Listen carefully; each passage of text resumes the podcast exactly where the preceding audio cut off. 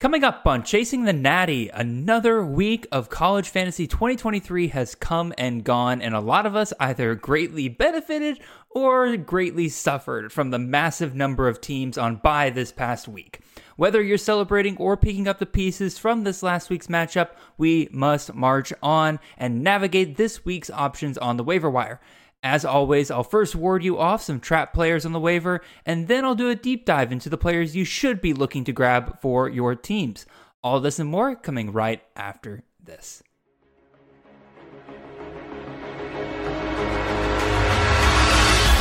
Caleb Williams dancing, cutting, mesmerizing run by the quarterback.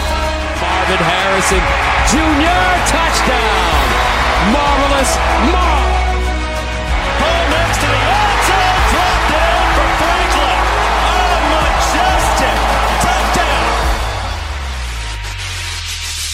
This is Chasing the Natty, a college fantasy football podcast.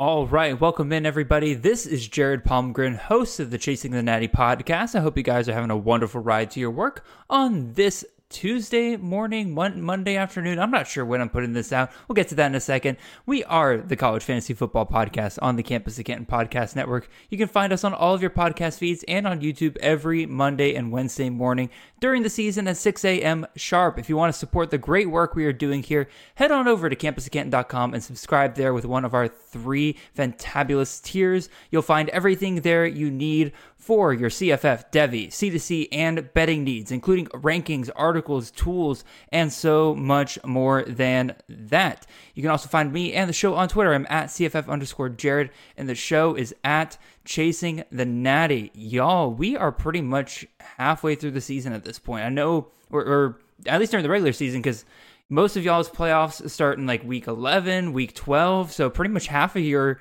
half of your regular season matchups are already here and gone. You're probably taking a good look, long look at your team, trying to figure out like how's the rest of the season going. I know I got at least one team where I'm two and four. It's been a good year in terms of how many points I've scored. Just gotten unlucky with how many points my opponents have scored.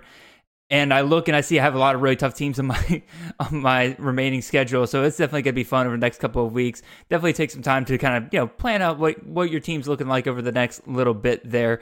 But anyway, we got some stuff to get to here today, y'all. Again, obviously, here's the elephant in the room. What happened? Why did why are we not getting Chasing the Natty Monday morning this week? Um, just again, I'm not going to go into details or anything, but um, first of all, I appreciate the patience for those of you out there. But the other part of it is that um, we just had a bit of a family emergency in my household yesterday. Nothing, nothing serious. Again, we went to urgent care. It turned out everything was pretty much okay. We got we have we have some stuff to deal with and everything, but at the same time, like you know, everybody everybody's going to be okay and everything like that. But again, just got home super late. Just didn't have the energy after everything to sit down and record an episode of CTN. So just had to find some time today during um, during Monday in order to get this out to you guys. But again, appreciate all of you guys having patience with that. And again, I'm hopefully going to get this out to you guys as soon as possible. I want to try to get it out this afternoon before a lot of y'all go home from work and everything like that. But we'll see how that goes. Um, but anyway, as always, we got the show today. Again, we'll talk about some trap players, like I said at the top of the show, some players to avoid. We'll be deep diving into some uh, quarterbacks, running backs, wide receivers, tight ends to grab off the waiver wire this week. Again, as I've mentioned, there's we're kind of going back and forth between different players either being just one week rentals that you can grab off the waiver wire and hope they do something well with it. And it's very rare we're going to find some guys who are going to be true, like rest of season, top 10 league winning options at this point. That's just not going to happen. Um, but again, just different players to look out for on the waiver wire. Again, guys have injuries this past weekend. Jaydn Ott, Tory Horton. We don't know what's going to go on there. Again, maybe they're both back by next weekend, but again, just a lot up in the air. You're definitely going to be needing to look for some guys that'll replace those guys over the next couple of weeks potentially. So we'll definitely talk about that. And then, as always, again, we're not as always, we started this last week. You guys responded to it pretty well. Again, I'll finish up with a few streaming DST options for this week. And hopefully they do better than some of mine did last week. Because I don't know about y'all, I picked up Mississippi State played them against Western Michigan. I'm like, oh, it's a MAC school. Like they've they they're horrendous against SEC competition typically. Western Michigan scored 28 points, just absolutely killed me in a ton of leagues last week where I did that. So, oops. I feel a little bit better about some of the some of the defenses we have this week though. But we'll definitely see. Father Time is a very cool, cruel thing, and God knows what's in the future. Regardless, let's go ahead and get into our first segment here. These are the trap players. You guys know what's going on here. Y'all do not go chasing points in college fantasy. We'll be talking about some of the guys who are who performed really well last week, but are not, in my opinion, worth going and grabbing on the waiver wire. Context is key in college fantasy football. These guys are the bamboozlers. These are these guys are the new your new date asking if they can bring their friends to dinner with you guys. They are the traps of this week's waiver wire. Let's go ahead and talk about the first one here, which is I'm already backpedaling on a little bit. Isaiah Ifanse. Again, this dude scored three touchdowns last week on, I believe, what was it, 12, 12 touches, I think 11 carries, one reception. So just, you know, that's already kind of a red flag for a lot of people. But the thing about it is that Jaydn Ott did not play in the second half last week. Now, obviously, even without Ott, Ifanse did not, you know, start getting a buttload of carries or anything like that. But it is still, he's a little bit interesting. Again, California does run the ball quite a bit, and Ifanse is very clearly the second best running back that Cal has to offer right now. If Ott is out with an injury for any experience or any extended period of time, I would say that you're probably looking at a potential guy to grab over the next couple of weeks. So I'm kind of backpedaling here a little bit, but for right now, just on the merits, don't go grab him just because of the three touchdown performance from this past week. He didn't have the volume, didn't have really what you needed there. It was a shootout, a surprise shootout, in my opinion. I again, that was one of the L's I took on the DSTs last week. I could have sworn Oregon State would have been able to hold Cal down just a little bit more, but apparently not. Regardless, Let's talk about the second option here. That's Mr. Davon Booth, running back at Utah State. Had himself a really good game this past week. I believe 14 carries, um, multiple touchdowns. This guys, it's still Colorado's defense or Colorado State's defense. Again, it's just not good defense all around. Utah State built up a lead in this game and kind of sat on the ball from there. That's just not something that they're very accustomed to. They're most likely playing from behind constantly, which leads to Booth having some really, really down weeks in terms of him being game scripted out of games. The up and the up and down usage is just so clear to see. When they're ahead, he gets he or when they're competitive, he gets plenty of carries. Like against their game against James Madison, he had 21 carries, but other weeks he had 7 carries and 6 carries sandwiching that 21 carry week. It's just not worth it guessing which weeks he's going to go off. If you have a best ball league where you can pick up guys off the waiver wire and you have a pretty deep roster, I'd say go grab Booth at that point, but for regular redraft, uh uh-uh. uh, I'm, I'm not touching Booth. Next one up here.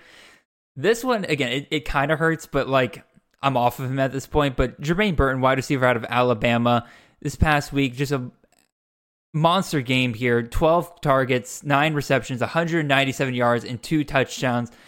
This man just kept abusing the same poor, poor Texas A&M defensive back over and over and over again this entire game. It was a matchup that Alabama clearly identified either pregame or early on during the game. And like I said, they abused the heck out of it. Burton, 12 targets. He did not have 12 targets coming into this game after the first five games of the season. Guys, this is it's, an anomaly. This is only Burton's third 100 yard game in his career, and he's been a starter for three years at two different schools. This is, don't, don't go out there grabbing Burton thinking, oh, Bama's got a connection now. Like Burton's Burton's Milroe's go-to guy. No, it was a situational play in one game where there's a matchup problem against Texas A&M. I highly doubt we see Burton reach a game where he has 10 targets again this year. I wouldn't go touch him. Next up here, Mr. Miles Cross. Again, another guy kind of like Booth, where like, you know, he's had multiple good, like decent weeks. Do not get me wrong. The problem for him is that it's just so difficult to know like when he's going to go off. He started off the year in the San Diego State game, 12 targets, 4 receptions, 47 yards and a touchdown. That's great. 12 targets. Whoa, maybe we had the wrong Ohio wide receiver there. He followed that up with one target, two targets, four targets, and now 11 targets this past weekend. Again, It's against Kent State. It's a horrendous defense. You're talking about a a game where again clearly there's a matchup issue there as well. Rourke identified it. They just kept peppering it to Cross. I am not. I repeat, I am not going to be trying to guess which weeks Miles Cross will be going off during MACtion. Again, best ball play, love it. Otherwise, stay away. I'm not touching it. Last but not least, here we got Mr. John Adams, not the president, but the wide receiver out of Temple here. Where did this come from? Like literally, like this is like even more crazy than than the Jermaine Burton stat line. 15 targets, 10 receptions, 127 yards, and a touchdown. This dude had target numbers of zero, one, three, and one to start the year. And then just all of a sudden, he goes absolutely bananas against Utah, or not Utah State, excuse me, uh, UTSA. Again, Temple looked the best they had all year. I don't know where this came from against the UTSA defense. I thought was, again, I'm not going to pretend like they were like, you know, world beaters or anything, but I thought they would be able to slow down Temple's offense considering literally everybody else has. I'm not better about EJ Warner having a top five fantasy performance in a game where I. Anyway, I'm getting off track there.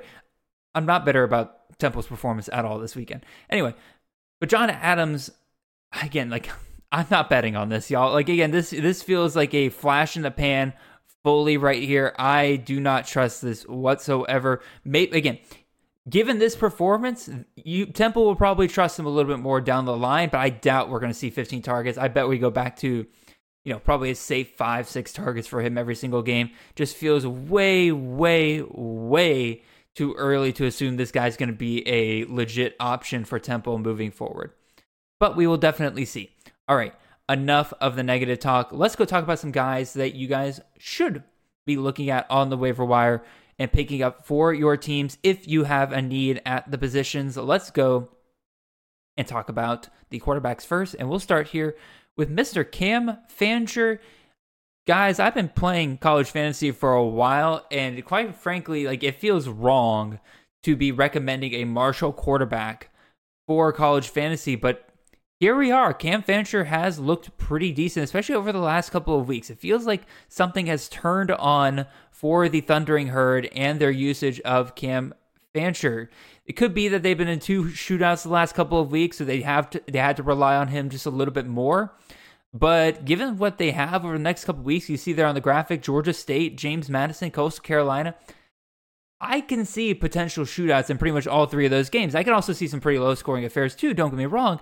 But all three of those teams have decent enough offenses to truly get this game the same way that Old Dominion and uh, North Carolina State got Marshall the last couple of weeks. So, again, let's talk about what Cam Fancher's been able to do the last couple of weeks. Just increase volume 35 passes and 51 passes over the last two weeks. Almost 300 yards against Old Dominion, over 300 yards against North Carolina State, two touchdowns in each of them. And then this past week, he was able to add two touchdowns on the ground. And then the week before, he had 15 carries for 102 yards. So they're clearly ready to utilize Fancher's legs a little bit more. I, that's that's a little bit worrying for all the Rasheen Ali owners out there, but you know, for us, for people who are kind of struggling at quarterback in a few leagues, this could be very interesting over the next couple of weeks. And like I said earlier, he's going up against Georgia State this weekend. He's a great pickup this week in order to play for just one week. Georgia State is 111th in the country versus the pass. Go and look at Georgia State's entire schedule so far. It is riddled with quarterbacks having some of the best games they've had this year. If Fancher is able to top 300 yards again this weekend, he will be a very solid option for college fantasy football. And the fact is, he's had 15 rushing attempts in three of the last five games of this year. That's a really solid floor for you in terms of rushing. So I think that he will be a very solid option, especially this weekend and probably the weeks to come after that. As you kind of str- as we kind of struggle to get through the bye weeks right now. The only trouble is I kind of mentioned it before. Rasheen Ali, dude, is a touchdown machine. Does that take away from Can- Fancher? Just a little bit, I think. I think that caps his ceiling a little bit. But you know, if another week happens like this past week, where it's a Cam Fancher show, be pretty awesome for you. Let's move on to another quarterback here. Let's talk about Joey Aguilar, rostered on 9% of rosters. I was going to talk about him last week, but I did not want to throw on a guy on here who had a buy the week that I was recommending him. So he got pushed to this week.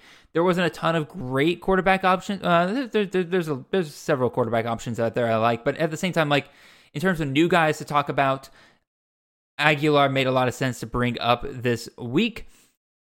Last couple of years, the Appalachian State quarterback has been a very steady Eddie option for college fantasy. Again, Chase Brice, I believe, has had two top 40 performances the last couple of years. And it seems like this year is going to be no different, even if the Mountaineers are on their second string quarterback here in Aguilar. Aguilar really came in and has performed pretty admirably in the absence of Ryan Burger. And as you can see, over the last couple of weeks, he's had some really very nice volume. Again, passing t- attempts of 43 yard or 43 attempts, 29, okay, 40, 39. So again, you're you're talking about a dude that in three of the last four games is pretty much averaging 40 passes per game. He's had touchdown numbers of four, two, three, zero, and three. The one the one game where he had zero touchdowns was at Wyoming, which is very quickly becoming a place where you know fantasy options go to die. Just ask the entire Fresno State offense this past week. I again, Aguilar seems like a very steady option. He is a dude that is set up to score between 23 and 30 fantasy points pretty regularly. Again, look at these upcoming opponents: Coastal Carolina, Old Dominion, Southern Miss. All three of those are defenses that he should be able to perform pretty well against right there. For the most part, I think he's a great steady A option. Do I think he's going to be a guy that can hit 40 points in a given week? Probably not. But again, if you're if if you're in a matchup where all you need is at 23 to 30 and the rest of your guys will take care of it, Aguilar is a perfect pickup to help you out during this week. Let's move on to the next one here. Let's go talk about EJ Warner, the the quarterback here out of Temple. Again, I warded you off of John Adams' wide receiver in this last game. But I got to go with EJ Warner here. He is looking like what we really thought he would be kind of coming into this year. It was a rough start for Temple. Again, they're not a great team overall, so the scoring opportunity is kind of limited, even if they are averaging well over 40 passes a game in this system. You love that for college fantasy but it really does kind of end up making it a bit more extremely matchup based on a week in week out basis. This past week again, Warner 65 passes, 472 yards and 5 touchdowns. This is what it looks like when the system gets into a matchup where they can actually move the ball quite a bit. And the good news is the matchups coming up looking pretty enticing. You got North Texas this upcoming week, which is going to be, I believe the over under on that game is already set at over 70. So boom, bada bing. EJ Warner's your guy right there. SMU, that should be another high scoring game. Navy's been diced up um, by tons of passing games over the year. Really, EJ Warner like has the volume. He has the production pretty much on a week in a week out basis to be fantasy relevant. It's just can he get those touchdowns? Can he get those scoring opportunities? We will definitely see. Again, North North Texas got coming up this week. Their pass defense, while technically ranked decently high, I think is fraudulent. Cal freaking Cal dropped 322 yards on them. FIU they ha- they played against uh, Keyone Jenkins in his first start, so that wasn't going to be a ton of yardage right there. Louisiana Tech that was the first start against Jack Turner, who isn't very good. Then they had Abilene Christian afterwards, and then Navy comes in afterwards, who managed to drop 75 yards on them, and that's basically the same thing as throwing for 300 plus for a Navy quarterback. I think that this matchup upcoming this upcoming weekend against North Texas is a great one for EJ Warner. He is a perfect option to grab off the waiver wire. I believe he's what did I say? Rostered in 27% of leagues. So he's he's not available in every league, but in a lot of leagues he is there as an option for you to grab this week. See what if he does well, and then you can decide what to do with him after this week. We will definitely see though. Another quarterback here. Let's go talk about Mr. Nicholas I'm not uh, uh, Vasciato. Is what I'm going with. I, I, I did not occur to me t- until this moment that I could not pronounce this name out loud without sounding the least confident ever. But anyway, Nicholas Vasciato, quarterback out of Middle Tennessee State this past week, 41 passing attempts, 408 yards and two touchdowns, 20 rushing attempts for negative three yards, which, woof, that sucks. Again, got got sacked quite a bit this past weekend. My interest in Fasciato kind of goes back to the game against Western Kentucky, which they didn't perform particularly well in. But the commentators kept mentioning that the Blue Raiders were trying to implement an air raid system. And I chuckled when I heard that because, like many of you, I straight up did not pay attention to MTSU really that much this offseason. They're not typically a fountain of college fantasy assets. And quite frankly, in my opinion, the the only things I remotely considered were the two running backs, um, which are like Frank Peasant and Jaden Creedle. Not very air raidish at all. Like I thought those were the two best weapons on the team. And to start the year, I mean, those two have done a lot for this team. I didn't realize though that as they've gotten into conference play, MTSU has kind of gone a huge tick up in terms of that passing volume. Again, against against Alabama, against Mizzou, against Murray State, like you know things were getting still settled there they were like right around 35 passing attempts per game. But over the last three games, against Colorado State, 41 passes, against Western Kentucky, 45 passes, against Jacksonville State, 41 passes. They are giving Fasciato quite a bit of volume here. And again, the thing that kind of runs into it is very similar to Temple. The big question is can we get the touchdown opportunities out of Middle Tennessee State. Again, they've had some issues kind of keeping drives going over the last couple of weeks. And then you all, of course, have Frank Peasant and Jason Creedle, who are very serviceable running back options to kind of punch it in at the end of those drives right there. But looking at this upcoming schedule, he's got Louisiana Tech, he's got Liberty. Both of those games should be shootouts that require him to pass the ball a ton again.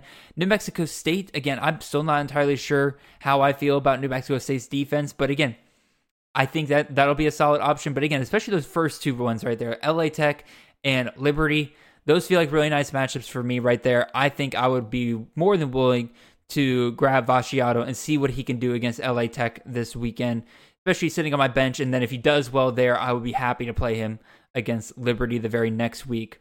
Right there should be a, a bit of help for you over the next couple of weeks. Let's talk about one last quarterback here. Let's talk about Mr. Noah Fifita, the quarterback out of Arizona. This one comes with an asterisk as long as Jayden de Laura is out. For those of you who don't know, Jayden de Laura, it looks like he will be out for a bit with an injury. So Noah Fifita has been plugged into this Arizona offense. And I was a little scared at first, thinking, oh no, this entire Arizona offense is going to take a step back. Nope. Nope, it looks just as good with with uh, Noah Fifita in there as it did with Jayden de Laura. It honestly makes me really scared for those who have Jayden de Laura to see whether or not he may can even get this job back, considering how well Fafita is doing right now. This past week, Fifita 35 passing attempts, 25 completions, 303 yards, and five touchdowns against USC. Again, in both of the starts that Fifita's had so far, he's had 30 plus passes. He's had three plus touchdowns in both of them. Granted, uh, this past weekend, he had five touchdowns in overtime against USC. We all know what USC's defense is like. So, again, take it a little bit grain of salt. But even still, you should be treating Fifita as you would be Jayden de Laura. If you have not dropped Jayden de Laura because you still think he's valuable, or if you had Jayden de Laura, you would not have dropped him by this point. That tells me that you should have picked up Fafita by now, because Fafita is basically the stand-in for Jayden de Laura right now. So again, it's basically the same thing. It's like if you saw Jayden de Laura's name on the waiver wire right now, you would be going and picking him up right now. If it, if he was the starting quarterback at Arizona, that's what you got to do with Fafita here. The only thing is I don't love this schedule coming up. This is why I kind of put him last on the bunch here. I love Arizona State's offense. I think that they can get into shootouts with several of these teams. I just don't know. It, it feels like both, all three of these opponents, their opponents over the next three weeks are Washington State, Oregon State, and UCLA. All three of those matchups, I could see ending 38 to 35. I can also see all three of those matchups potentially ending in like 25 or excuse me 25 24 to like 20 like that again i think or probably potentially even lower than that. I just i think there's a wide variety in terms of the next three games of what the final score could look like there. Um and again we've seen it already with arizona this year. I thought they would beat the brakes off of Stanford, and then you go 21 to 20 as your final score. So we will definitely see again. Like I just don't love those. Again, these these aren't like clear starts. Like like they have Colorado uh, in four matchups. That's a clear start if if Fifita is this is still the starter by that point. But these these three right here, Washington, Oregon State, and UCLA, it just makes it a little bit more iffy. But again, that's the only reason why I don't really like it that much. Anyway, let me throw out a couple of reminders and a couple of honorable mentions for you guys in terms of who you could pick up off the waiver wire. Jacob Zeno is still available in a lot of leagues. He's still sub 30%. He plays against UTSA this week. Just got who just got absolutely diced by EJ Warner just now. Zeno's a better quarterback. He should have a pretty good day there. He also had a pretty good day this past week against South Florida. Zion Chris is still out there. Chandler Rogers, both of those guys have pretty good matchups this week. I almost put MJ Morris into this video. I just don't love MJ Morris's um, matchups over the next couple of weeks. I believe like he has uh, Wake Forest on there. I believe he has Clemson. There's just not not clear starts there. Um, we'll definitely see. Jordan McCloud has a really nice um, has a really nice matchup against Georgia Southern this weekend. That game should be pretty high scoring right there. Last quarterback I'll mention here, and I cannot believe I'm saying this, but I kinda, kinda, kinda like Graham Mertz this week. I know, I know. It's it's this is terrible. But like give me a second. Let me pull let me pull up his last couple of games. Like he's going up against South or South Carolina this week. South Carolina has the worst secondary in the SEC and it's not particularly close here. Yeah, let's see game log here. Y'all don't I don't think y'all realize over the last 3 weeks that, you know, Graham Mertz has thrown for 284, 244 and 254. He has thrown for five touchdowns in the last two games. He is actually looking better. Again, like I don't hear what I'm not saying. He's not a weekly fantasy starter or anything like that, but you got to play the matchup sometimes. And like if you're struggling, you're maybe in a super deep league, maybe you gotta might possibly have to bite the bullet on Graham Mertz potentially being your starting quarterback. I'm just throwing it out there again. You guys decide what to do with that information. Speaking of deciding to do with information, I'm going to decide to do with what I want. No, that was a that was even remotely close to a good segue. Apologies, y'all, as I sit here and take a glass take a glass of water. Oh my god, I'm losing my mind as we speak. There we go. I have water now. My brain is rejuvenated. I can talk and speak about college fantasy again. Oh, and now I've lost all energy because I got to go talk about some of these running backs for this week. I'll be real with y'all. It's a stretch. It's a stretch for all of these guys this week. It's just not. If you're struggling at running back on your waiver wire, I, I hate to say it, but there's just not a lot of great options. Again, I, we, me and John Lobb were texting back and forth on Twitter a bit. It's just not a good week for running backs. It's so it was very very difficult. I got four of them here for you today.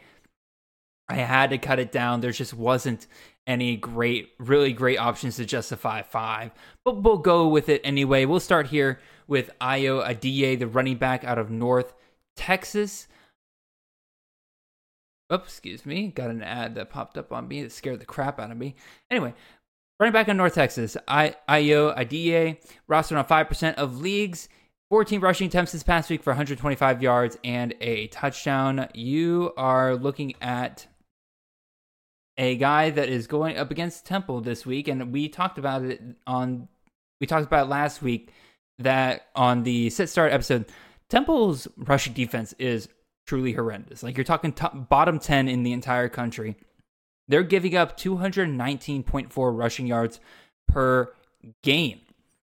Ayo Adeyi is separating himself from this North Texas running back room. We'll get to that in a second. And he's had some really good performances. Again, the volume hasn't typically been there, but you got the last three games 19 rushing attempts, 13 rushing attempts, 14 rushing attempts.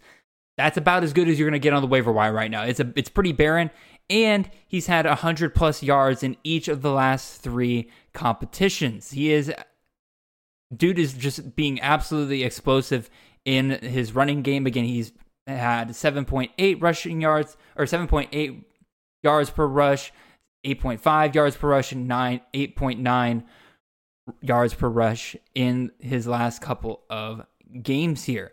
Like I said, the volume isn't great. Um, but but I think, like I said, he's starting to separate himself. You look at the rest of that room, and he is clearly performing the best on the down per down basis. He is clearly the top running back choice for this team. And again, he's got a really good matchup this week against Temple.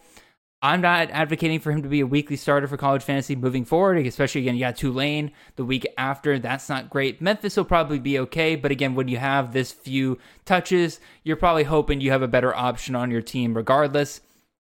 I think this is an excellent matchup for Ayo Adeyi this weekend. He's a perfect plug and play for teams that are struggling at running back, and I've definitely put in a waiver claim or two for him on teams where my running back situation is not looking great this week. So let's move on to another running back here. Let's in- reintroduce some of you guys to an old friend. Not that one. I got rid of him. He, I, I, I did a little bit more research. I forgot to take him out. Um, it just wasn't worth talking about. But let's talk about Braydon Bennett. Let's talk about an old friend for some of you here who really liked Braydon Bennett back when Coastal Carolina really, really provided some really great college fantasy running backs. And but since then, it's been really by committee. Even Jamey Chadwell to end his career uh, there at Coastal Carolina just went more committee than anything else. And it's still kind of the case here. The volume for Braydon Bennett has been very meh.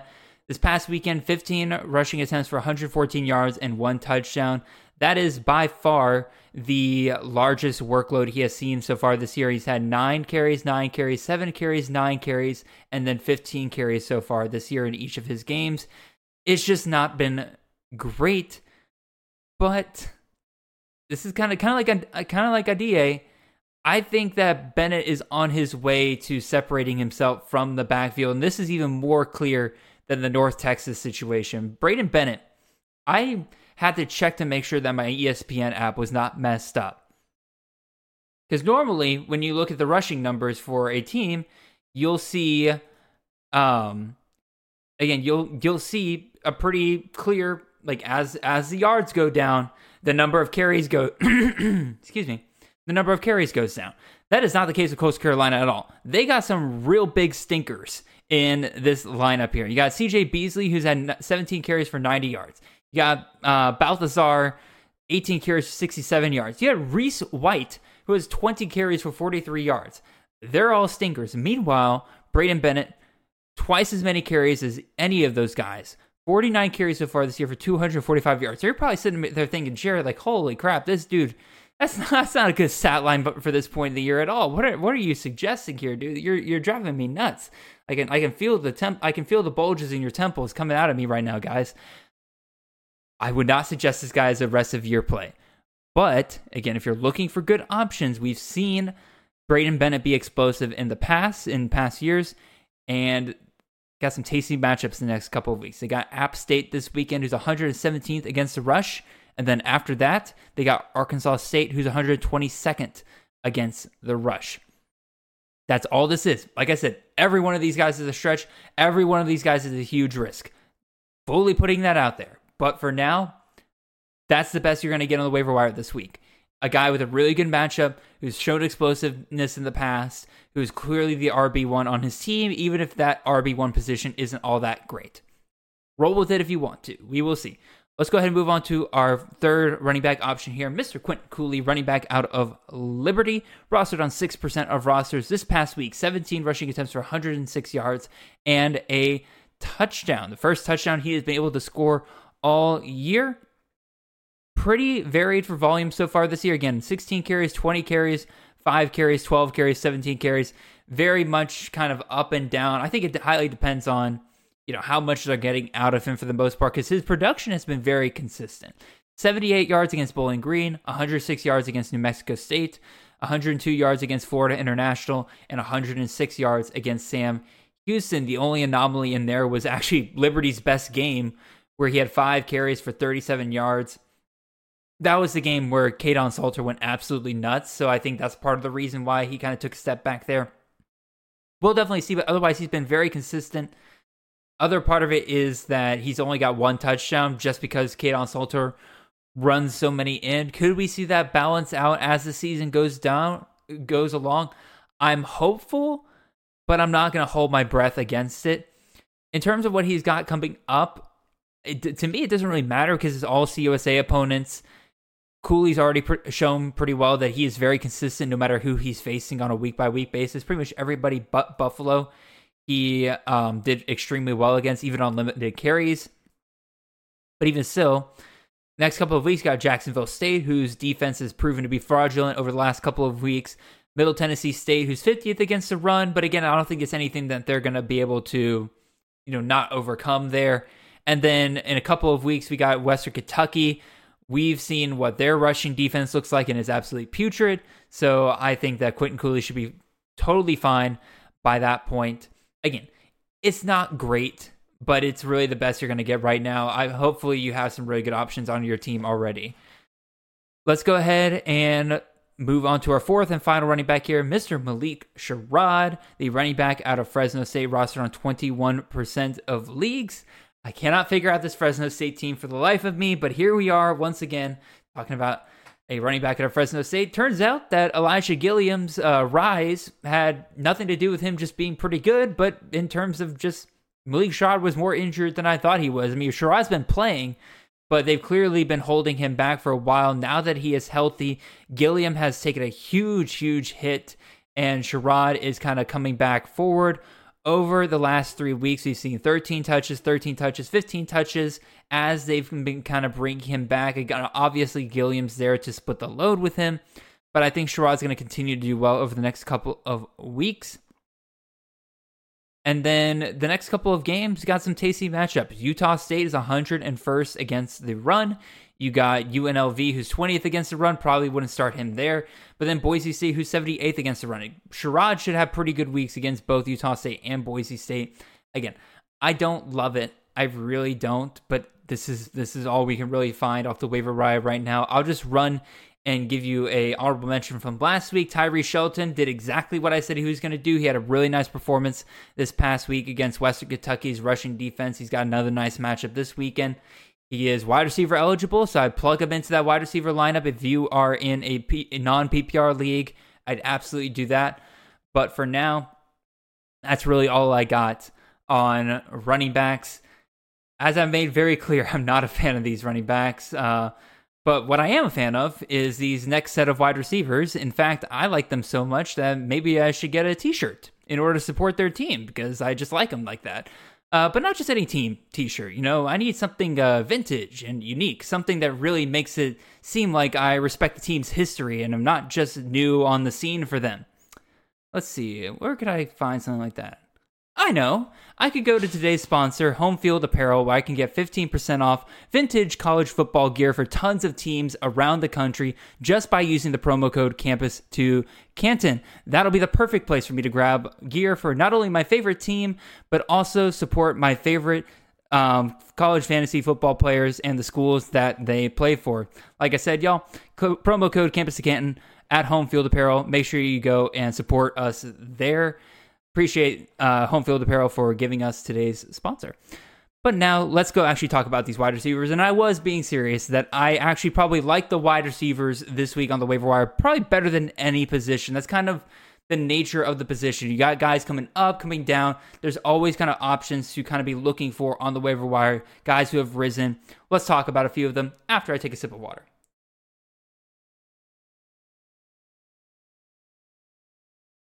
All right, there we go. Let's talk about Eric McAllister, wide receiver out of Boise State, rostered on 24% of leagues this past week against San Jose State. Nine targets for five receptions, 170 yards, and a touchdown. I was hesitant.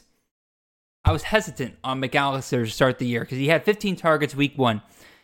And I was like, that doesn't feel like it's going to be sustainable, not with Taylen Green as the quarterback. I doubt he's going to be that dude. Next week against UCF, only five targets, two receptions, 26 yards. It's like, okay, that, that pretty much confirmed my priors. Like, I'm not going after McAllister.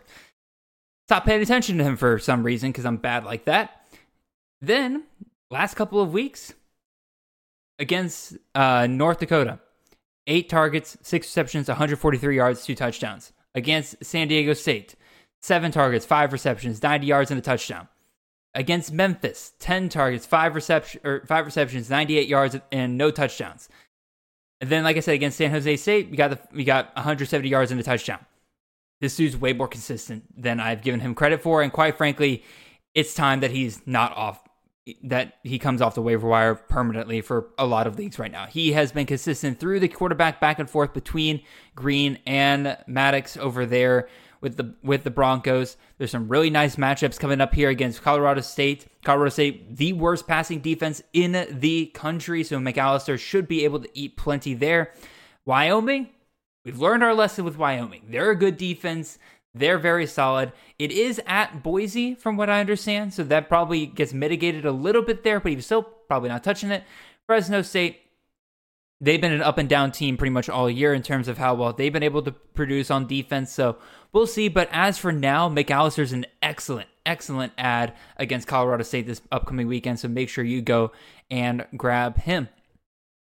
Let's move on to our next guy here, Mr. Christian McCray, the wide receiver out of Kent State, rostered on 1% of leagues this past week against Ohio. 10 targets, 6 receptions, 93 yards, and 2 touchdowns.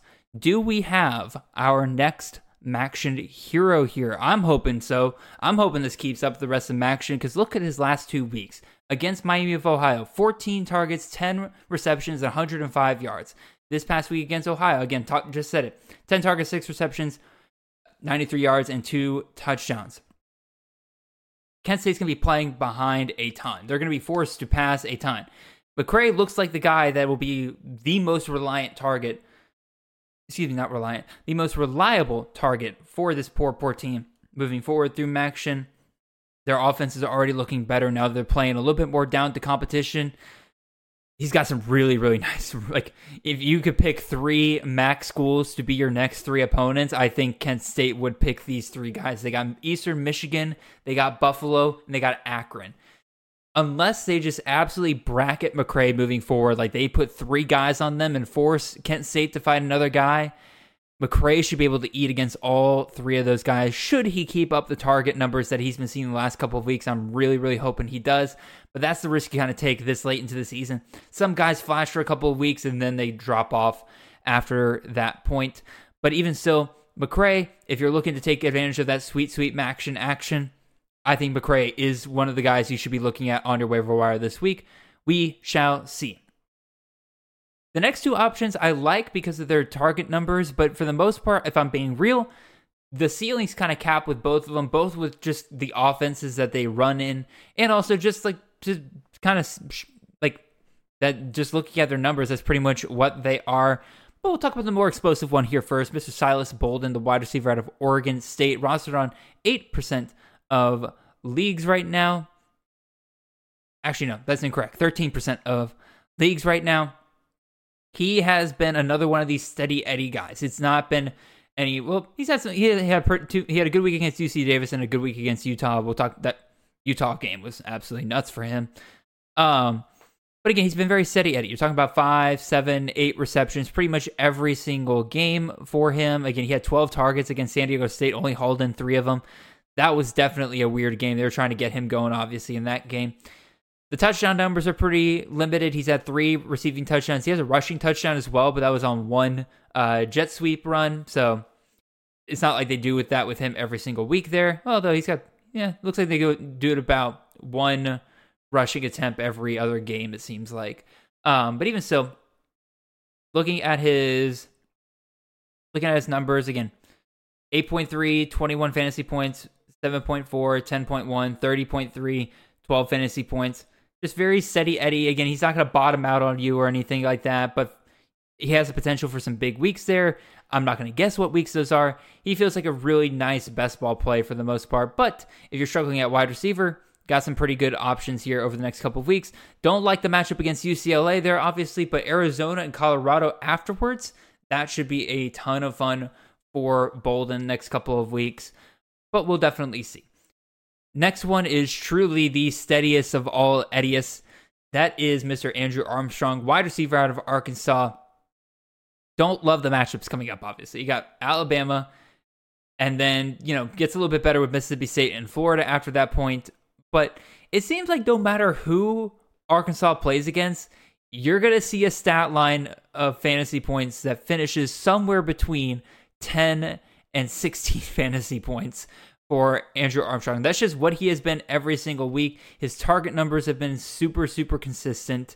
Seven targets, six targets, nine targets, six targets, four targets, nine targets. He is involved every single week. Again, you don't have to worry about him just being missing for an entire game. He's not good enough to warrant defenses bracketing him. Again, he he finds the points in one way or another. If he can't get the touch, if he can't get the touchdowns, he goes and gets it through through his receptions and his yards. If he can't get it through the receptions and yards, well, that's probably when he's having a two touchdown week, even though he's got 21 yards like he did against Kent State again, just going off of history, he's going to be involved every week. If you want a guy that you know is not going to bottom out on you on a bye week, I think Andrew Armstrong is easily one of the safest plays you can find on the waiver wire right now. Again, the Alabama matchup is tough. I would have a hard time justifying starting him against that. But again, like I said, as it seems like no matter who he plays, he's going to finish in the exact same range. So we'll definitely see let's move on to our next wide receiver here. Also, give me a second, y'all. I need to do. I need to click a button real quick. There we go. Sorry, I had somebody texting me, and they were not. They were. uh It was distracting me. I can't be distracted while I talk to you guys about college fantasy football. Anyway, let's go and talk about Xavier Restrepo, the wide receiver out of Miami, Florida, roster on 25% of leagues. Miami has their top three receivers, man, and they are loving it. And Colbie Young's kind of taking a step back a little bit, but Xavier Restrepo, he's been kind of the most consistent of the bunch the last couple of weeks. Again, since September, six targets, nine targets, six targets, nine targets, and 13 targets this past week against Georgia Tech when Miami couldn't get anything going. But again, very much like Andrew Armstrong, he's been so, so consistent in half PPR formats 11.3 fantasy points, 15.6 fantasy points, 15 fantasy points, 19.6 fantasy points, 18.3 fantasy points. Again, a couple, like, in terms of what he's got coming up here, UNC, that should be a pretty high scoring game between Miami and North Carolina for the most part. Restrepo should be once again involved there. Again, I would not, would not start him against Clemson. Just out of habit. Wouldn't wouldn't start really anybody against Clemson's defense for the most part. Just doesn't feel smart. But then you got Virginia the week afterwards there. This dude has seen 22 targets over the last couple of weeks. That is a and before that 15 targets in the two weeks before. That's consistent volume that's kind of hard to find on the waiver wire right now on a week by week basis. He's been doing this all year long. It's not like this is a recent thing that we are afraid of being a flash in the pan. He's had 300 yard games over the last three games, and actually very similar to Andrew Armstrong.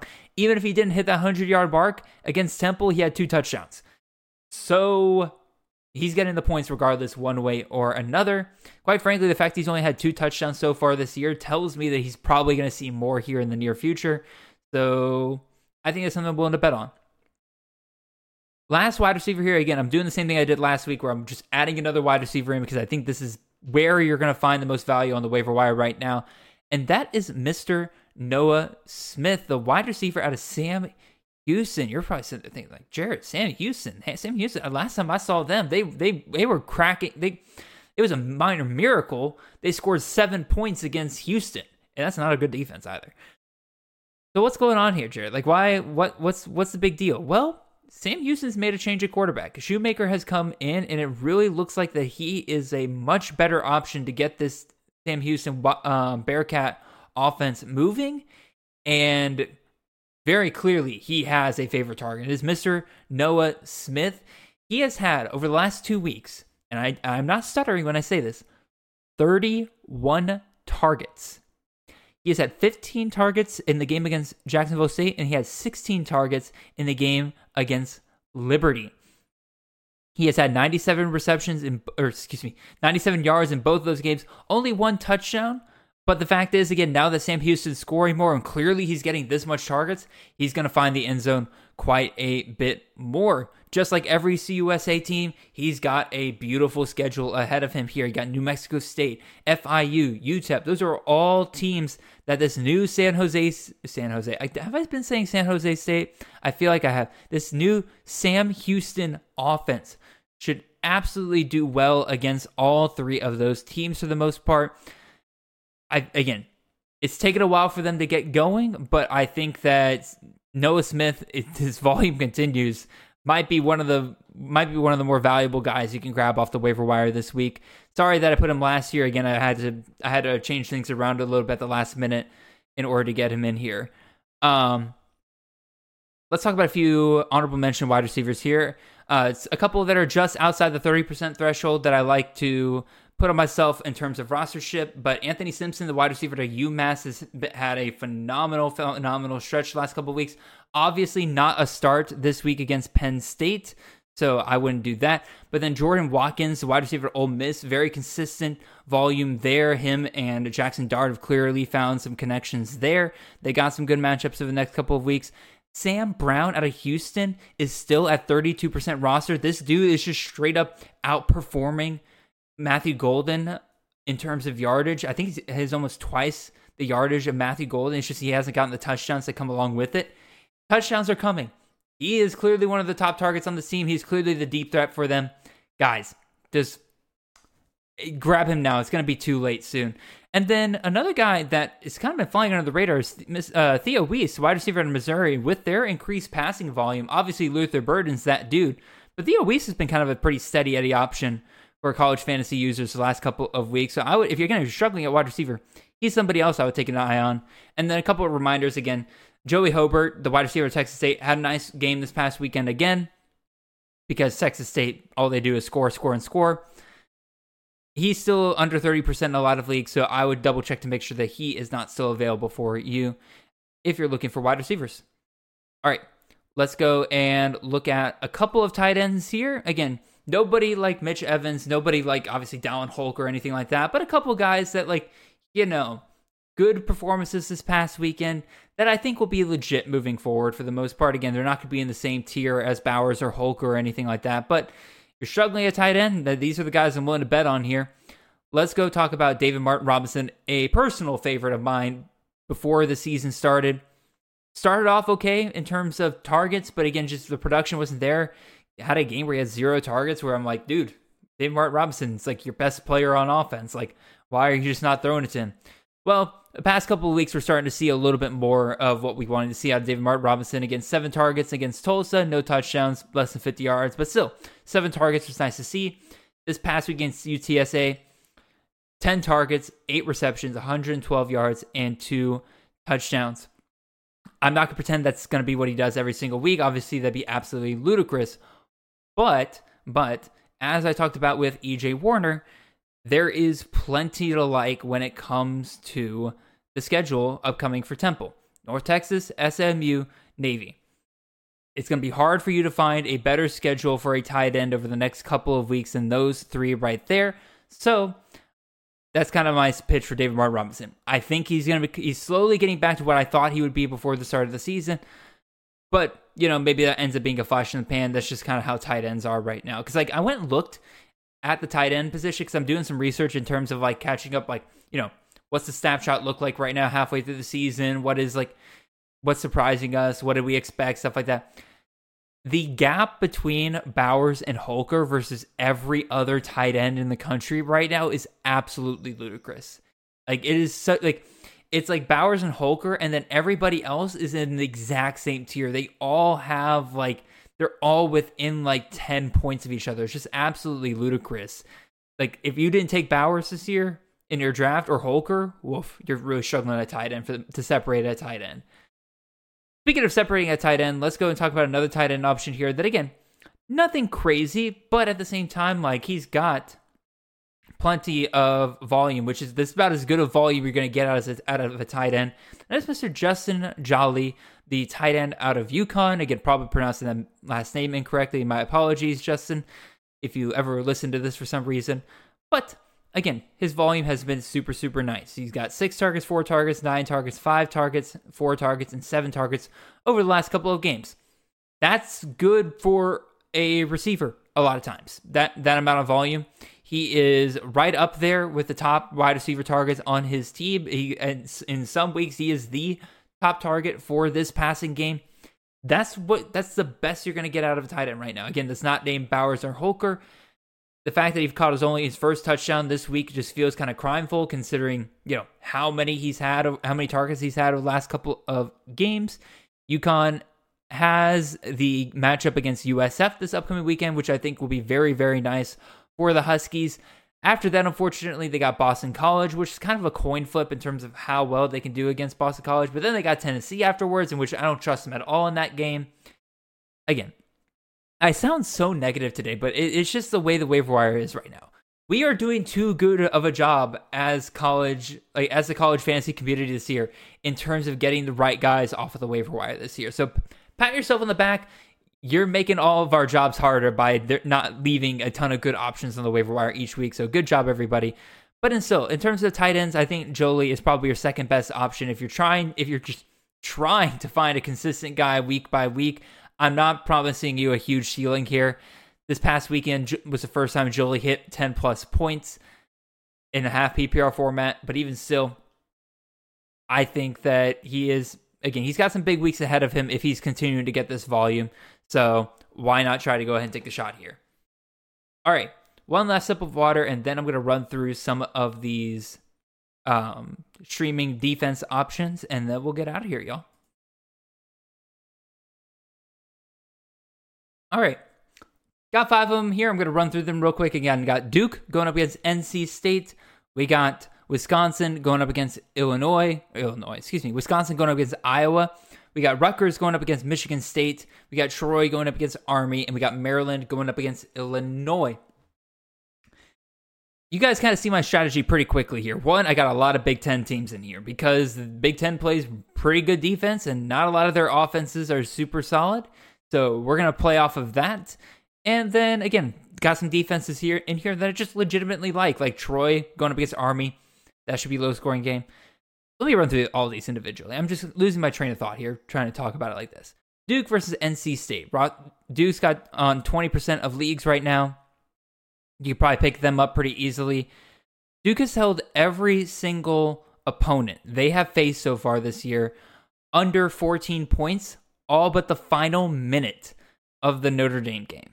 That's a pretty solid, impressive run there over the last couple of weeks again, especially considering they face teams like Clemson, they face teams like Notre Dame, which typically could just typically overwhelm them in terms of talent on the offensive side of the ball. They have been doing that this year. They get NC State this week. I like MJ Morris. The problem is that again, he's coming off of a tough matchup against Marshall, in which he had to expend all of his energy to win a shootout in that game. He had three interceptions in that game. Definitely going to be having some confidence going on there. I think Duke is going to. I think Duke is going to show us that this NC State offense, even with MJ Morris, just isn't going to be as productive this year. And Duke will absolutely be able to take advantage of that. So I'm liking them this week. Wisconsin versus Iowa. Two reasons here. One, just going to keep picking on the Iowa's uh, the Iowa's offense. Like they're without their three best players. Got Brian Ferentz as your offensive coordinator. Like, come on. The over the over under in this game is 37. That's the lowest on the week. Might as well take advantage of that. I I I think Wisconsin. There's a quite possibly a chance that Wisconsin shuts out Iowa this weekend. Another Big Ten matchup, Rutgers versus Michigan State. Another one where the over-under is just 41 and a half. Both of these teams have solid defenses. Neither one of these teams have really incredible offenses. Very much of old school Big Ten shutout. Possibly this game ends 9 to 6. You got Troy versus Army. Not only do I like Troy's defense, but again, playing against Army, both Army's goal is to hold games to low scoring affairs for the most part. I think that's exactly what they're going to get here with Troy. Troy likes keeping games low scoring as well for the most part. I think that this over under of 43 and a half is extremely warranted. Wouldn't be surprised if both of these teams end sub uh, sub 20 points in this game. And then the last but not least, we got Maryland versus Illinois. I'll admit this is kind of like the shot as as Felix Sharp likes to say, the shoot from deep option here. But Maryland's defense has actually kind of been decently impressive the last couple of weeks. Again, they've scored 19 points, 19 points, 23 points, 23 points, 17 points, and really took Ohio State to really um, just absolutely blow this DST out of the water. But Illinois is not, and I repeat, is not the uh, Ohio State Buckeyes offense. In fact, part, they're part of the reason why I like this option. Not only is Maryland's defense been actually pretty solid against a lot of a lot of decent teams, Illinois' offense is just is not it right now. Again, Luke Altmyer can't stop throwing interceptions, can't stop making mistakes. They are down Josh McCray at running back now. Reggie Love is not Chase Brown. Kaden Feagin might be good, but he's going to take a couple, take a little bit to go there. Like I could absolutely see Maryland playing this game super close and or not playing this game super close, super tight, and them being able to shut down Illinois' offense here. I think this would be a big win for Maryland. I think that like part of the reason is they're going to show that their defense, which held Ohio State to 10 points in the first half of their game, I think is more than good enough to possibly blank the Fighting Illini this weekend. So we'll definitely see right there. All right, one last sip of water. I lied about the last sip of water earlier. I need one last one here, real quick. All right, there we go. Let's go ahead and finish ourselves up here. Let's go ahead and finish ourselves up again. I'm a broken record at this point. My apologies, y'all. Anyway, week six, right around, or oh my goodness, week seven, right around the corner. We got the sit start show coming out at the at the normal time for you guys on Wednesday. So be sure to be on the lookout for that. If you are listening right now, we got plenty, and I repeat, plenty of room for the show this week in that regard. So please make sure that you go and check out the Chasing the Natty Twitter account at Chasing the Natty, where we have our tweet up asking for your sit and start options for this week. Definitely need to get them in soon because a lot of you have max or uh, CUSA matchups this upcoming week on Tuesday and Wednesday. So we definitely need to hear from you pretty, pretty darn soon. As of right now, I'm tired. If you can't tell, I, I I'm struggling a little bit to keep my head on straight here. So for now, I'm going to go rest and get ready for another good weekend of college football here. I will see you guys again on Wednesday morning, and good luck grabbing the guys off the waiver wire. See y'all. Have a wonderful and blessed weekend.